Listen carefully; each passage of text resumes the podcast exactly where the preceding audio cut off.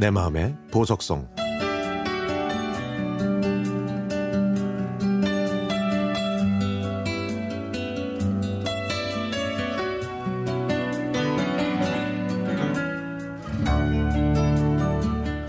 중학교를 졸업하기 전에 주산, 부기, 타자 자격증을 딴 저는 고등학교 진학 대신 취업을 했습니다.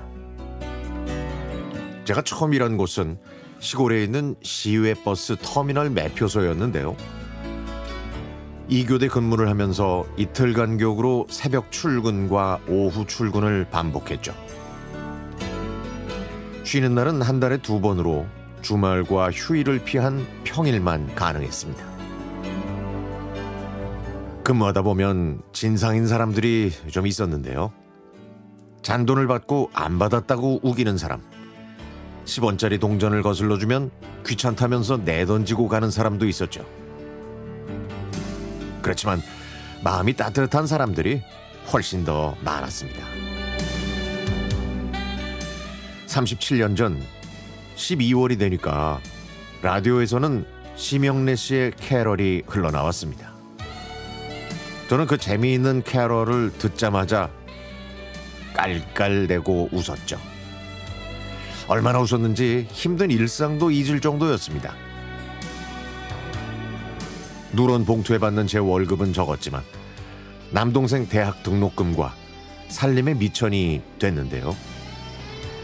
그 돈에서 제가 유일하게 낭비한 건 레코드 가게에서 심영래 씨의 캐롤 앨범을 산 겁니다.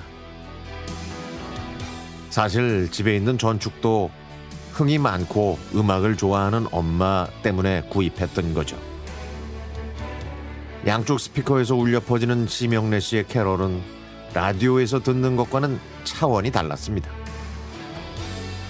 그래서인지 가족들 앞에서는 잘 웃지 않으시는 아버지가 그 캐롤을 듣고 웃으시더군요. 비록 입꼬리만 살짝 올라갔지만 분명히 웃으셨습니다.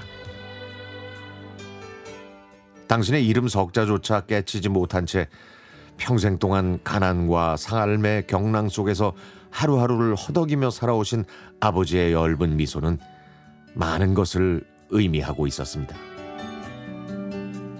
하지만 단 한 번도 그 속내를 드러내신 적은 없으셨죠.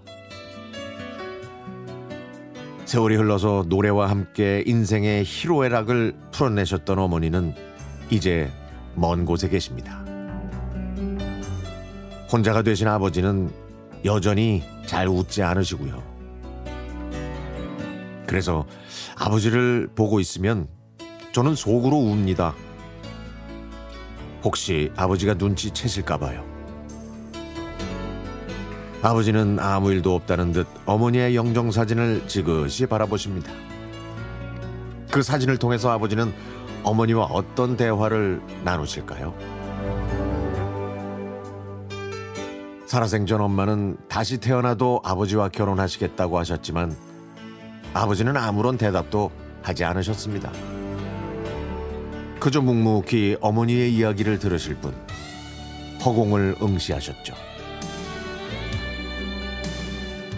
고된 시집살이, 또 지적장애인 시숙의 시조카들까지 가슴으로 품어야 했던 어머니의 녹록지 않았던 인생이 미안하고 안쓰럽기 때문일 겁니다.